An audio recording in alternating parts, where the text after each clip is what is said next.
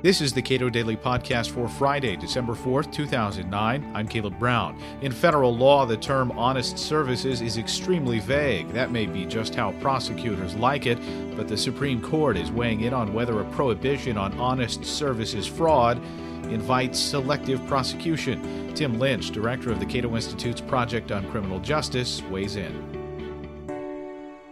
Years ago, it became I guess, fashionable for prosecutors to throw conspiracy charges at people that they couldn't actually catch committing the crime that they thought they initially had them nailed on. Martha Stewart being the best example of that.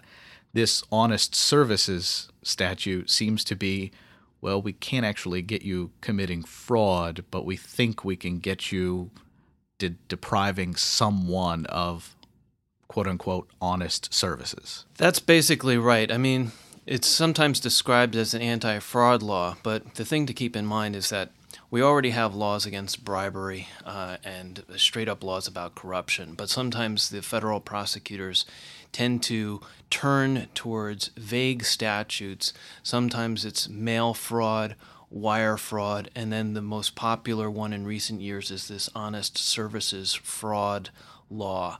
And whenever you hear prosecutors, you know, bringing honest services fraud or mail or wire fraud, yes, you can be confident that they haven't got the suspect on a real crime. They're really turning towards these vague and open ended statutes, and that's why they're controversial. It's why the Supreme Court is finally going to take up uh, this statute uh, this term. Uh, Justice Scalia seems to have pointed out that it's almost a fetish for prosecutors to use this uh, lately. Yes, uh, we kind of have an interesting preview of where this argument is going because Justice Scalia filed an opinion last term saying that the Supreme Court should take up this statute, take up cases involving challenges to this statute because it's filled with problems. But unfortunately, months ago, the court disagreed with him and they said, no, we're going to pass on that controversy. Maybe we'll take it later. And then, interestingly enough, uh, just a few months later, the court did accept another honest services fraud uh, case, which it's now going to be hearing this term. Actually, the court is going to be hearing three cases involving the honest services fraud statute. That's unusual. And then Scalia laid out a lot of the problems with this law with this opinion that, he filed last term. So we've got a very good idea of where Scalia is going with these cases. Um, he's pointed to several problems, one of which, the most important of which, is that these statutes are uh, very vague. And one of the prime principles of American criminal law is that our criminal laws should be clear. A citizen should be able to read the statute and know where that line is before between lawful conduct and un- unlawful conduct. And that's that's one of the key principles um, we're looking for the court to you know enunciate again and hopefully we're going to get a strong opinion um, reviving and, and breathing more life and, and teeth into this principle. Wherever there's a vague uh, criminal law the court should step in and invalidate them. Uh, the court found i believe in the 20s that a law that is not understandable to uh, a common man itself deprives you of due process rights Exactly right. Uh, the the principle is sometimes described as void for vagueness. Sometimes it's described as the principle of fair warning that citizens should know in advance where that line is. And with this honest services fraud statute, some of the lower court judges have said, how can we send somebody to jail when even prosecutors are disagreeing among themselves and the lower courts are disagreeing among themselves about the scope of this statute?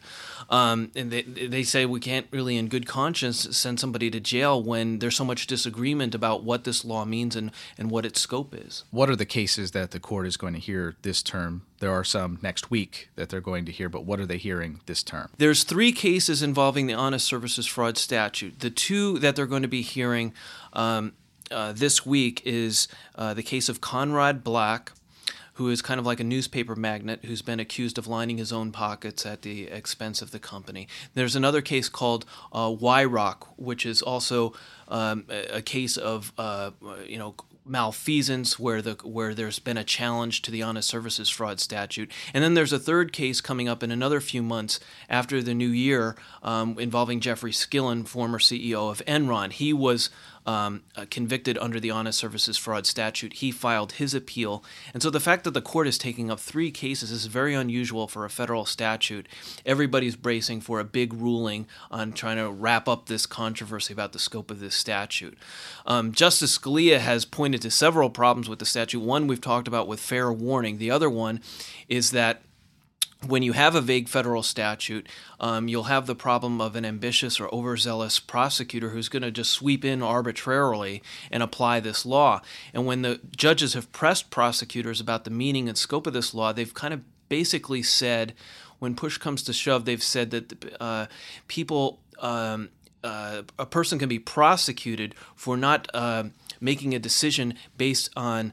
Uh, Im- what is in the best interests of the constituents, if he's a legislator or a public servant, or in the best interests of the company. Now, this, taken to its logical conclusions, Justice Scalia has said, well, basically uh, the, that's going to put federal prosecutors in the in the place of declaring fiduciary responsibilities and disclosure responsibilities for the entire government, from the federal government to local governments to uh, aldermen to people who uh, sit on the boards of, of school districts around the country. And he says this is uh, to do this on a case by case basis by federal prosecutors is totally inappropriate. It's the wrong role for the feds. And when you talk about honest services and just acting strictly in the best interest of the company. That basically means these employee handbooks that are in the bottom of everybody's desks under all the papers. Any violation of an employee handbook can arguably be uh, a violation of honest services fraud. So that's a point that uh, Judge Alex Kozinski has made. Judge Ju- Justice Scalia has said, yes, taken to its logical conclusion, this means that an employee who phones in sick but is actually going to a ball game, that person has not only you know done something unethical or you know in a breach of you know company rules, but now he can be indicted by a federal prosecutor and sent to jail. So the breadth of these laws and the power it puts in the hands of federal prosecutors is breathtaking, and hopefully the, the Supreme Court's going to uh, throw this law out. Tim Lynch is director of the Cato Institute's Project on Criminal Justice. You can read more of his work at cato.org.